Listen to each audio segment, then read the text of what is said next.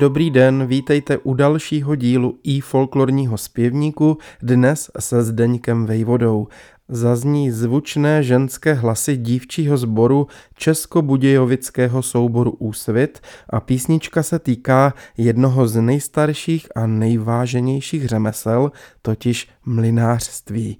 Zůstaneme-li u vodních mlínů, jejich zlatým věkem bylo 19. století, kdy jich bylo k roku 1875 jen v Čechách 6 a půl tisíce.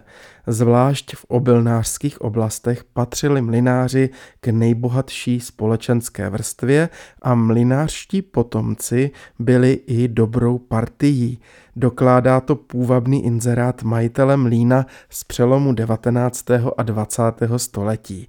Cituji pro svého 26-letého syna, zdravého, hodného a neúnavného mlinářského pracovníka, jehož hodlám učiniti i z jeho budoucí chotí majitelem svého krásného výstavného mlína s obchodem a pekárnou, hledám domácně vychovanou, skromnou dívku, jinak energickou hospodyni nemoderních názorů, která mimo ku svému budoucímu muži měla by i lásku ku mlínu a jeho obchodu se věnem asi 200 tisíc korun za dobrou a oddanou choť.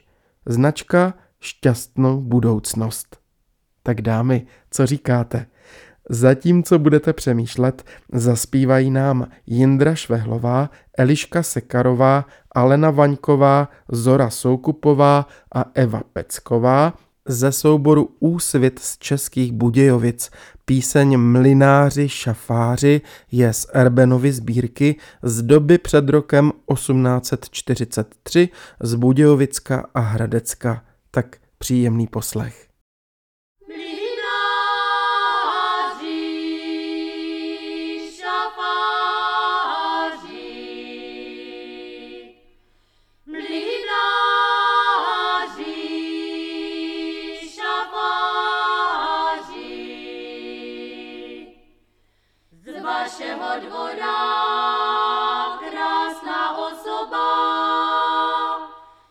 Z vašeho dvora krásná osoba.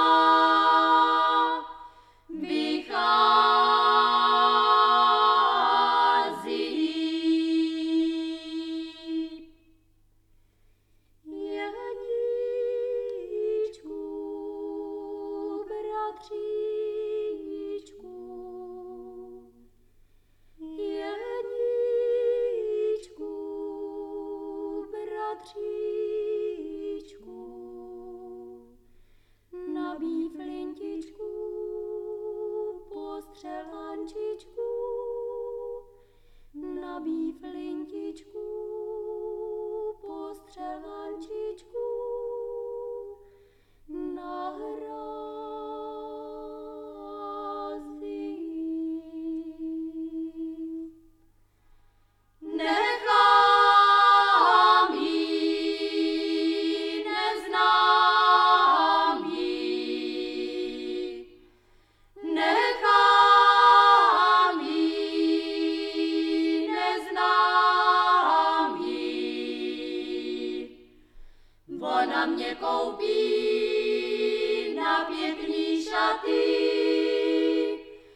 ona mě koupí na pěkný šaty.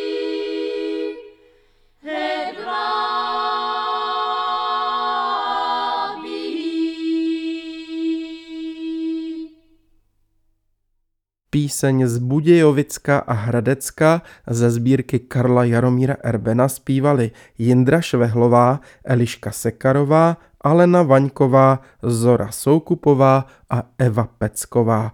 Milí přátelé, pokud vás snímek prolamovaného jeho českého zpěvu solistek Českobudějovického souboru Úsvit zaujal, navštivte nás na www.ifolklor.cz a poslechněte si i další díly našeho podcastu. Můžete ho také pravidelně odebírat ve svých oblíbených aplikacích.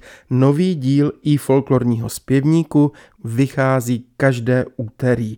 Pokud jste s našimi aktivitami spokojeni, budeme vám vděční i za finanční podporu. Podrobnosti najdete na našem webu. Ještě dovětek k mlinářskému řemeslu. Nebyli si všichni mlináři rovni. Hlavou velkého vodního mlína býval pan otec či pan táta Velkovodský. Na malé říčce nebo potoku se mu říkalo otec potočník nebo malovodský a na nejmenších mlínech byli takzvaní žabaři. A drncálník roztáčel mlínské kolo přímo na prameni, který vyvěral ze země. Tak hezký den, přátelé, a ať je vám pořád do zpěvu. Naslyšenou zase příště se těší Zdeněk Vejvoda.